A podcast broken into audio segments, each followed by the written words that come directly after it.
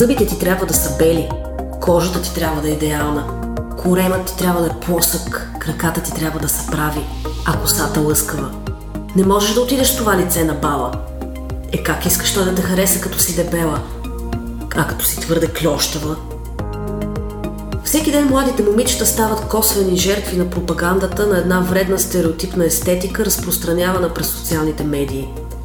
Убеждението, че трябва да изглеждат като бюти инфлуенсърите или известните, не само снижава самооценката и самочувствието им, а се превръща и в предпоставка за възприемането на опасни съвети. Фидът на всяка тинейджърка днес изобилства от предложения за онлайн хапчета за чудотворно отслабване, изтощаващи тежки фитнес упражнения, идеи за изпилване и избелване на зъби по небезопасни начини и потикване към услугите на естетичната хирургия, които често са абсолютно излишни. За да се преборят с този проблем, DAF посвещават тази годишната си кампания от дългогодишния проект Self-Esteem на детоксикацията от вредни съвети онлайн. През годините DAF са доказали, че следват неотклонно своята мисия жените да възприемат телата си по положителен начин. Те са първата марка, която започва да използва снимки без намесата на фотошоп в рекламите си, както и първата, която ангажира за рекламите си фотосесии модели с различни тела и лица, част от които не вписващи се в зловредния имидж на перфектната жена. Сега Дав отново застават до родителите на млади момичета, като ги поощряват да помогнат на децата си да се ориентират в лабиринта от съвети за външния вид онлайн и да обикнат телата и лицата си такива, каквито са. По този повод днес разговаряме с Петя Костуркова –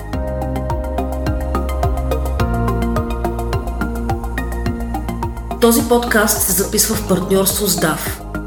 Разговорът е част от проекта Self-Esteem и Detox Your Feed. На сайта на DAF може да намерите ръководство в 4 стъпки за провеждане на диалог с децата относно токсичните съвети за красота, с които се сблъскват в социалните мрежи.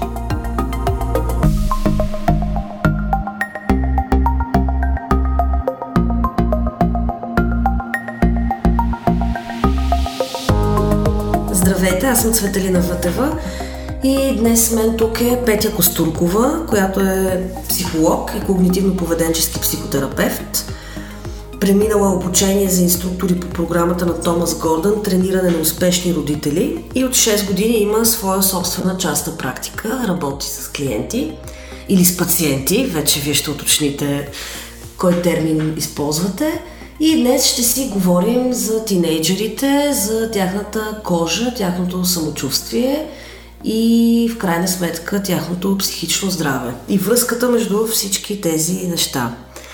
Здравейте! Здравейте, благодаря за поканата. Благодаря, че приехте. А, минаваме към първия, първия въпрос, а именно защо не всички психолози работят с тинейджери? Има ли някакви специфики в работата с тях, нещо, което прави, я прави по-особена?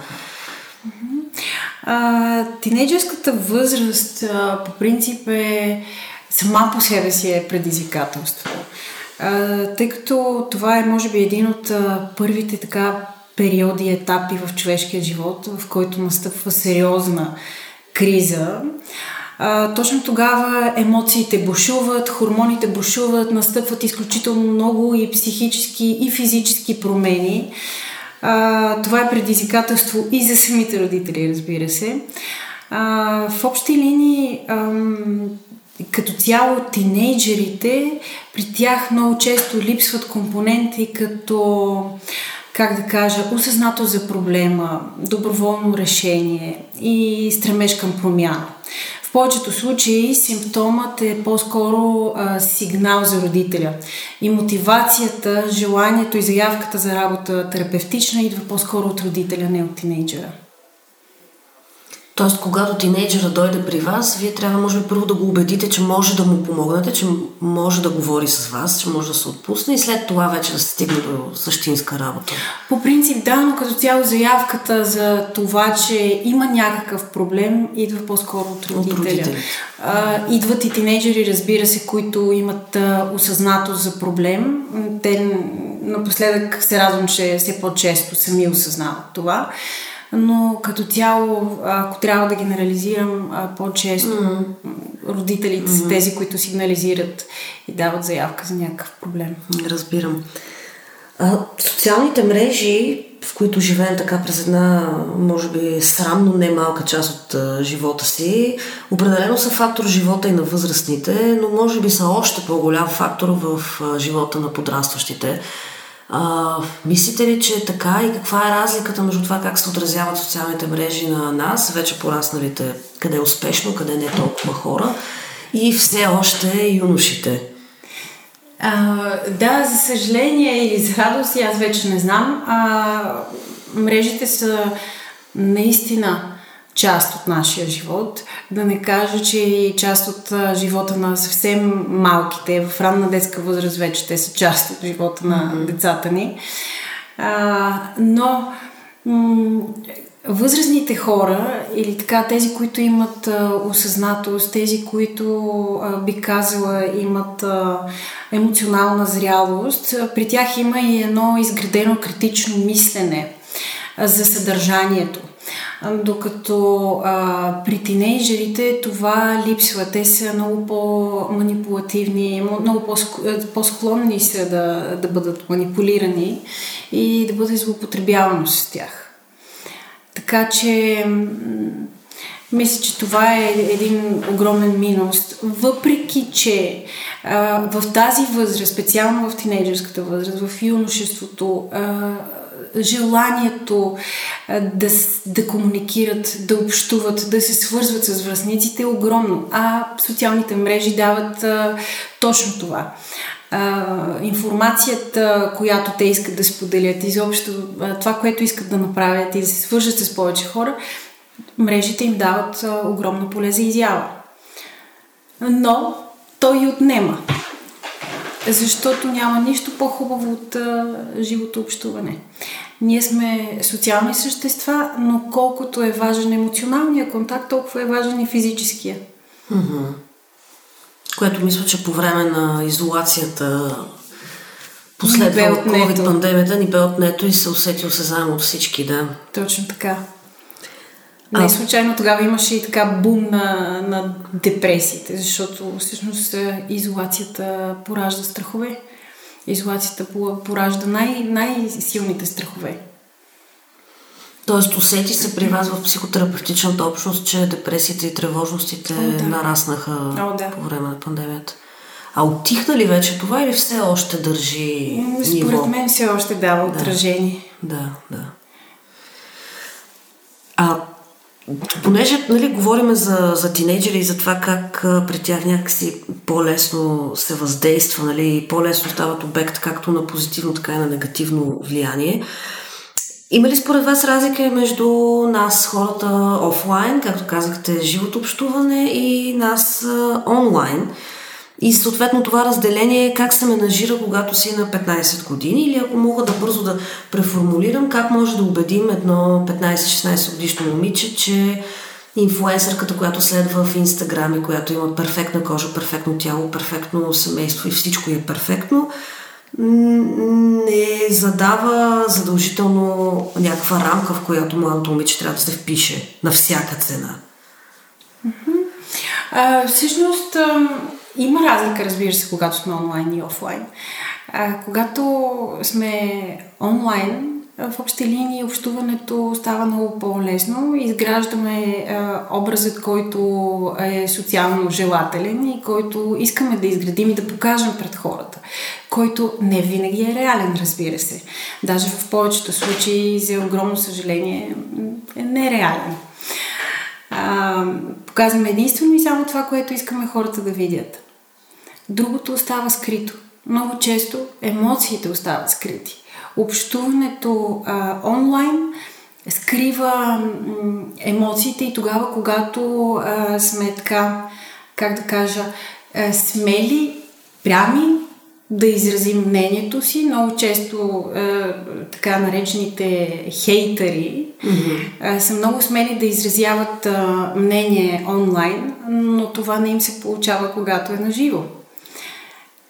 И за това всъщност трябва да имаш много качества, за да си смел, искрен и откровен, да заявяваш мнението си, да го защитаваш. Докато онлайн ти си скрит зад едно име, зад една снимка, там има анонимност. И може би оттам идва и тази смелост. А, може би ако голяма част от тези така наречени хейтери виждаха какво причиняват, нямаше да си го позволят. Докато когато общуваме на живо, емоцията се вижда. Тогава ставаме свидетели на всички аспекти на живото общуване, което ни обогатява изключително много. Всъщност, дори дишането може да бъде канал за комуникация. Ползата на човека от среща – начина по който говори, тона му, изражението, лицевата експресия. Всичко е канал за комуникация, което ни обогатява изключително много. Докато когато сме онлайн, това не може да се случи. И тези фалшиви образи, които непрестанно се изграждат, защото, както казахте, една перфектна линия. Няма перфектен а, живот, няма перфектни хора изобщо. А, част от а, мрежите, а, които виждаме, снимки, разбира се, от вакансии, mm-hmm. а, щастливи, усмихнати лица, това са само моментни състояния. Изобщо емоциите това са моментни състояния. Никой не може да е вечно а, щастлив или вечно тъжен. Това са само моменти от живота на човек, които ние виждаме. И правим изводи на базата на тези моменти, което е абсолютно нереалистично. Няма Но... нищо общо с реалността всъщност ние виждаме снимка. Тоест може да е видео, нали? Няма да. или рил, няма значение. Но това е една моментна снимка в този смисъл, че отразява момент. А това, че никой не може да бъде непрекъснато тъжен или непрекъснато весел, всъщност е хубаво. Нали така? Тоест, то, това е динамиката О, на разбира живота. Се, разбира се. Да. Емоциите ни обогатяват а, дори и негативните. Всъщност ние израстваме през а, страданието, ние израстваме през а, негативната емоция. Така или иначе. Така че всички емоции, няма лоши емоции, всички са добре дошли при нас. Но да се научим да ги приемаме най-вероятно. Разбира се. Да живеем с тях. Разбира се. Но за това трябва да имаме така наречената себерефлексия, да се наблюдаваме. Е, всички емоции ни носят изключително много информация за нас самите, за преживяванията, които имаме. Всъщност как интерпретираме ситуацията, която е дошла при нас. А какви са най-честите тревоги, които са свързани с социалните медии, които стават предмет на разговор във вашия кабинет? Ами най-честите, естествено, са екранната зависимост. Mm. И... Тя е нещо реално, нали така? О, да. Да. И тя е изключително актуална, особено сред младите хора. Mm.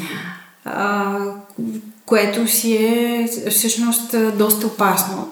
Затова може би трябва да има повече превенция и трябва да има повече информация. И разбира се, липсата на киберсигурност. Много често ам, се случва така, че идват а, младежи, юноши. Ам, даже сега се сещам за едно момиченце, което скоро дойде при мен и ми разказа за случаи, в който всичките си ученици са се събрали и са започнали да я атакуват с различни съобщения, което я накарало да се чувства изключително а, зле доста дълъг период е прекарала в депресия, самоотхвърляне, изолация, което разбира се, как да кажа, не е нещо, което не може да премине през него, но за съжаление, ето, виждате, потърсила е помощ. Не е успяла да го направи сама.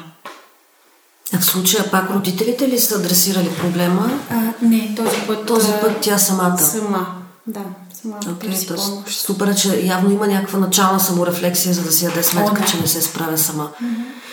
А какви са депресивните симптоми при тинейджерите? Родителите така за какво трябва да са на штрек? Защото малко се злоупотребява с думата депресия, нали? Тоест днес понякога наричаме депресия, да кажем, човек просто се събуди в кофти настроение, което да се развидели след един час. А, докато знаем, че клиничната депресия е нещо съвсем различно. Та, нали, за какво трябва така да са на штрек родителите? Ами всъщност е, те са описани всички тези симптоми почти навсякъде който се интересува би могъл да а, погледне, но в общи линии могат да наблюдават за това дали детето има а, липса на апетит или съответно повишена, повишен глад и нужда от храна. А, да наблюдава за това дали е затворено, дали има желание изобщо, дали има желание да прави каквото и да било. Защото анхедонията всъщност е много свързана с а, депресията. Липсата на желание да м- излизаш навън, да общуваш с приятели, е, изобщо отказ да правиш всички от тези неща, когато някога са ти носили удовлетворение, сега вече са ти абсолютно безинтересни. Така наречената апатия. А, също така, много често, тъй като пак казвам, това е период, който е свързан с а, изключително интензивни емоции. Те са на лице, те се показват. Много често а, плачат а, неутешимо, затварят се в себе си. А, страданието може да бъде естествено и вътрешно, да не, ги, да не изразява нищо външно, а, но това мълчание, затваряне в себе си е абсолютно знак и признак за това, че детето може би нещо се случва в него, може би преживява нещо. Точно заради това аз апелирам винаги родителите да са близо до децата си, ако имат възможност да разговарят с тях, да аз понеже така съм на, на принципа, че не е нужно да бъдем непременно приятели, защото а, а просто да бъдем близки с децата си. Децата си имат приятели, ние сме, е, важно е да спазваме тази граница. Mm-hmm. Все пак, а, когато слезем на ниво приятелство, авторитета някакси се губи. Така че е, тънка е много границата между това. Тънка е. Точно това ме води до следващия, извинете, до следващия въпрос, а, който е свързван точно с турпилирането на родителски авторитет в точно този период когато, както казахте, децата имат приятели, има инфлуенсъри и някак тяхното въздействие е много силно и осезаемо. И когато видим, че приятелската среда или инфлуенсърите, които са не им влияят добре, като родители, какво бихме могли да направим, за да си възвърнем авторитета и така да, да знаят, че нашето мнение също е важно? знаете ли, много е разпространено всъщност виждането и мнението за това, че в юношеството родителите се бунтуват срещу родителския авторитет. А всъщност според Томас Гордън и неговата така програма за установяване на добър контакт и добра връзка с децата, той смята, че децата по-скоро се бунтуват не срещу родителския авторитет, а срещу родителската власт, което е малко по-различно. Mm-hmm. И всъщност това е най-естественото, най-естествената човешка реакция. Тогава, когато ни е налагана власт, ние винаги се бунтуваме. И точно тогава децата започват да се усещат малко по-независими, защото този период е свързан и с желанието да наложат автономност и, и да утвърдят своята независимост. И точно тогава те решават, че трябва да се разбунтуват срещу властта, която им е налагана. Тоест, а, а, по-скоро на децата са им нужни ограничения от гледна точка на това да не нарушават а, целостта на нечия живот и своя собствен, разбира се, но на децата им е нужна информация, не да не такива ограничения, в които да иземват всякакви свободи и така нататък. Тоест, когато има забрана, трябва да бъде придружена с слово, с думи, с които да се обясни защо. Точно така. Да. Точно Например, не може да се прибираш в два през нощта, защото да кажем.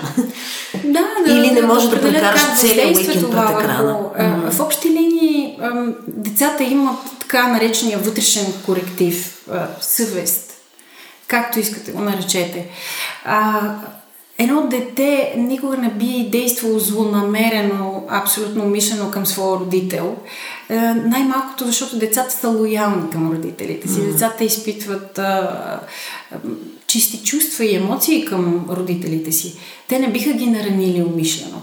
И когато един родител даде информация за това как се чувства, как въздейства неговото поведение, поведението на детето му върху него, какъв е ефекта, тогава детето не, чрез вътрешния коректив не би действало злонамерено срещу родителя си.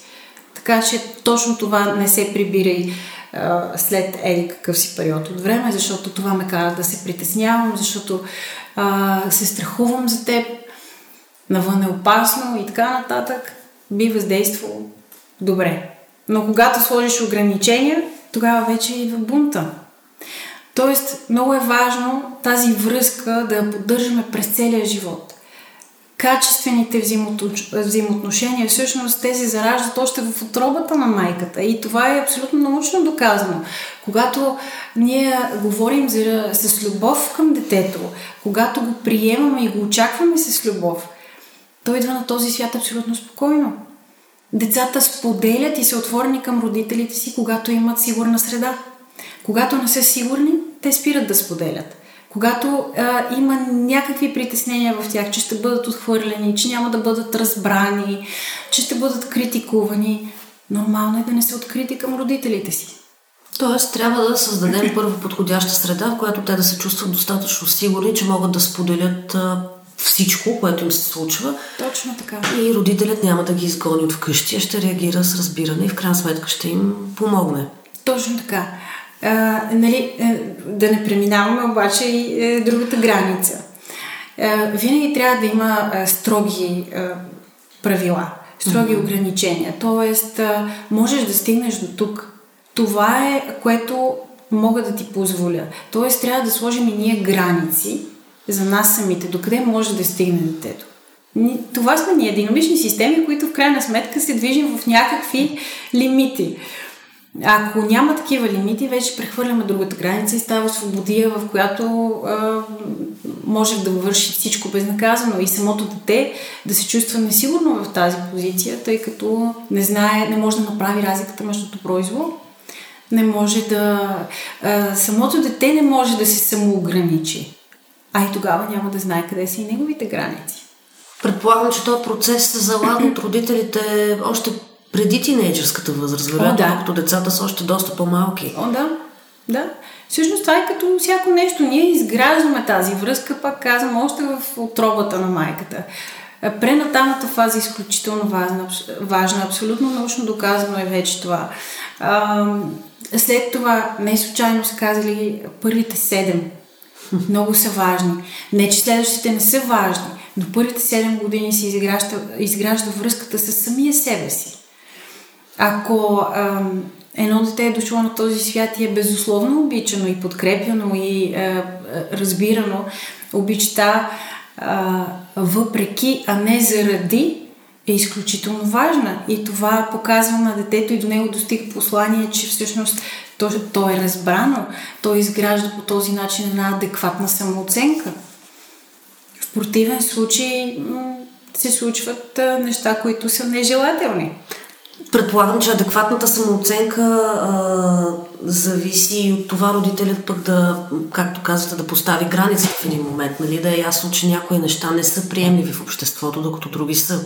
Точно така. Имаше наскоро един спор между Джордан Питърсън и Габор Мате, нали така, рок звезди в mm-hmm. психологията, в клиничната психология, а, в който Габор Мате беше цитирал Питърсън, който твърди, че всъщност децата трябва да бъдат коригирани така по-строго и че ако едно дете, нали, тук говорим за, за по-малки деца, да кажем 3-5 годишни, а, не се държи добре, можем да го отпратим в съседната стая, да го оставим да се успокои само, след което то да се върне и по този начин да му се покаже, че такова поведение не се толерира в социума и че това ще го направи услуга. А Габор Мате беше на позицията, че това не е окей okay, и че напротив всяко едно поведение на детето трябва да бъде прегърнато, чуто и разбрано. Къде, къде стоим в този спор горе-долу? Прегръщаме ли всяко едно поведение, включително обективно неправилното, или санкционираме? Всъщност, едно дете, за да се държи по определен начин, той има някаква причина за това. Ако отпратим детето а, в другата стая, т.е. ние отхвърляме това поведение, т.е. казваме на детето и до него достига посланието нямаш право да се гневиш. Когато си гневен, не си приемлив. И а, всъщност това става причина, разбира се, а, в една по-напреднала възраст, ние да потискаме емоциите си, да отхвърляме част от тях. А както казах по-рано, всички емоции са добре дошли при нас. защото те ни носят някакво послание. И ако родителя се постарае точно в този момент да разбере каква е тази емоция, защо идва, какъв е проблема, откъде идва тази емоция, да помогне на детето, защото в повечето случаи детето м- не разбира защо е гневно. Да не говорим, че има възрастни, които изобщо не разбират защо се гневят. да, да, така е, да. А, така че, ето тук идва момента, в който родителя трябва да помогне на детето да развие тази емоционална интелигентност, да разбере чувствата си, да ги а, опознае, да може да ги назове. Mm-hmm. Така че, аз съм по-скоро за това Mm-hmm. да... С разбиране и приемане към Абсолютно. близост. Точно така. А, и в крайна сметка, дали стигаме до, до тинейджерите и до един чест проблем при тях, а именно ниско самочувствие и ниска самооценка. А, остава ли за цял живот тази ниска самооценка, която е така характерна за тази възраст и живеем ли с нея и след това? Какво се случва с нея? Ами, всъщност, както казах, самооценката тя се изгражда още в ранното детско развитие. И тя зависи от това дали сме получили безусловна любов. И не само в ранното детско развитие, много е важно дали сме приети. Това усещането ни за стойност и в личен план, и в професионален, и в житейски, разбира се. Ако сме били приети а, безусловно такива каквито сме от нашите родители, от нашите близки, от нашите съученици, всъщност ние развиваме една адекватна себеоценка. А, ако самочувствието ни е ниско, този дефицит всъщност а, изгражда една празнина вътре в нас, която на по-късен етап ние се опитваме да запълним с външни неща вкопчвайки се в тези външни неща. Какви, например? А, най-различни. А, може да бъде всичко. В хора, в а, алкохол, наркотици, храна, шопинг, видеоигри. Защо пък не? Това Всъщност развиваме зависимости. Абсолютно. Точно така. Развиваме всякакви зависимости и те могат да бъдат и емоционални. Да развием емоционална зависимост. И това е много страшно, защото тази вътрешна празнина никога не се пълни с нищо външно. Тази вътрешна празнина се запълва единствено и само с качества. И в отговор на въпроса, всичко, което се случва в тинейджърството, всички качества, които придобиваме, включително и позитивни, и негативни, те се вкореняват много дълбоко вътре в нас и после много трудно се изкореняват. Звучи като глад, който не се повлиява от хранене. Mm-hmm. Но а, това не означава, че не подлежи естествена промяна. Иначе терапията и терапевтичният процес не би имал смисъл. А, така че всичко е възможно да променим, стига да имаме желание да а, полагаме усилия и да сме постоянни в това, което правим. И това е част от вашата работа като психотерапевт, да помагате за, така, за преодоляването на последствията от тази ниска самооценка и липса на любов. Да, за съжаление, ниската себеоценка е, може би, един от главните стълбове, както mm. казахме, на всички зависимости. Mm. Както предполагам на тревожни разстройства. И на тревожните разстройства, mm. и на зависимостите. Mm. И изобщо това е част от а, а, това да можем. Добрата, адекватната самооценка, самочувствието всъщност ни дава едно устойчиво развитие и е гаранция за психическо здраве. В противен случай се развиват всички от тези неща, за които говорим, и зависимости, тревожни разстройства, губим контрол над собствения си живот. Mm-hmm. Много често не умеем да поставяме граници, това за което си говорихме. Не умеем да общуваме адекватно с околните. Не умеем да интерпретираме адекватно ситуациите, които идват в живота ни. И естествено не носим отговорност. В повечето случаи хората, които нямат добра себеоценка, смятат, че всичко, което се случва в живота им, те не са говорни за това. Съдбата е виновна, всички други, както се казва, държавата, да, политиците. Да, да, т.е. задължително отговорността се делегира на някой друг. И... Точно така. не може да бъде поета отговорност, да. Което предполагам, че е част от съзряването, т.е.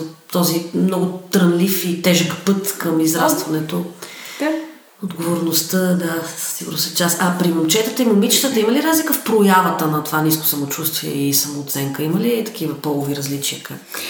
В общи линии на базово ниво всички ние сме еднакви. Но това, което наблюдавам, а, момичетата при тях много често се развиват а, така хранителни разстройства, когато има ниска себеоценка. А, при момчетата депресивните разстройства са много свързани с това. Те обръщат като че ли много по-голямо внимание на материалната база. Защото някакси най-естественото нещо при жените е да търсят сигурност. Естествено, че материалните неща а, и материалната сигурност е много важна. Някакси момчетата на, тази възраст обръщат изключително внимание само единствено на това. И смятат, че това ще повиши по някакъв начин себеоценката им. Което е погрешна посока, разбира се. Тоест това да имат маркови кецове, скъпи якета, Точно такива така. неща, да. Те смятат, че когато а, притежават различни а, материални скъпи придобивки, могат да впечатлят а, дамите. А всъщност дамите не търсят единствено и само материална сигурност, те търсят и емоционална такава.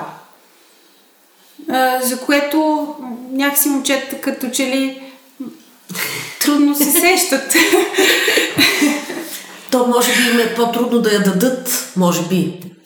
Да, това пък е, е нали, другия въпрос. Трудно би могъл човек да даде нещо, което сам не притежава. Което няма, да. Тоест, трябва да го култивира в себе си и едва тогава да може да го даде.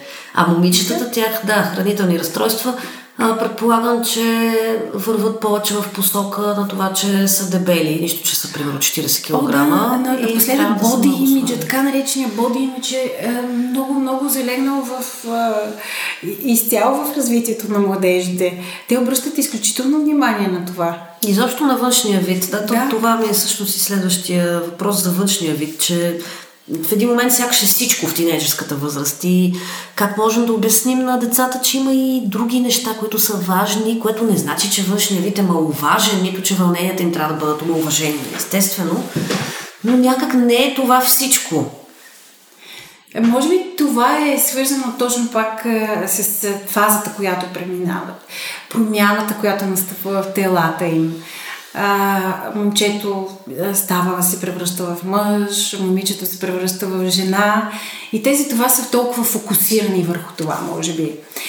А, но това определено не е всичко. Не, че не е важен външния вид и аз апелирам към това човек да се грижи за себе си, разбира се. Това е част от а, обичта към себе си да полагаш някакви е, грижи за това да бъдеш чист, за това да бъдеш спретнат, тялото ти да бъде измито, да обичаш тялото си, да подхождаш винаги с любов към него.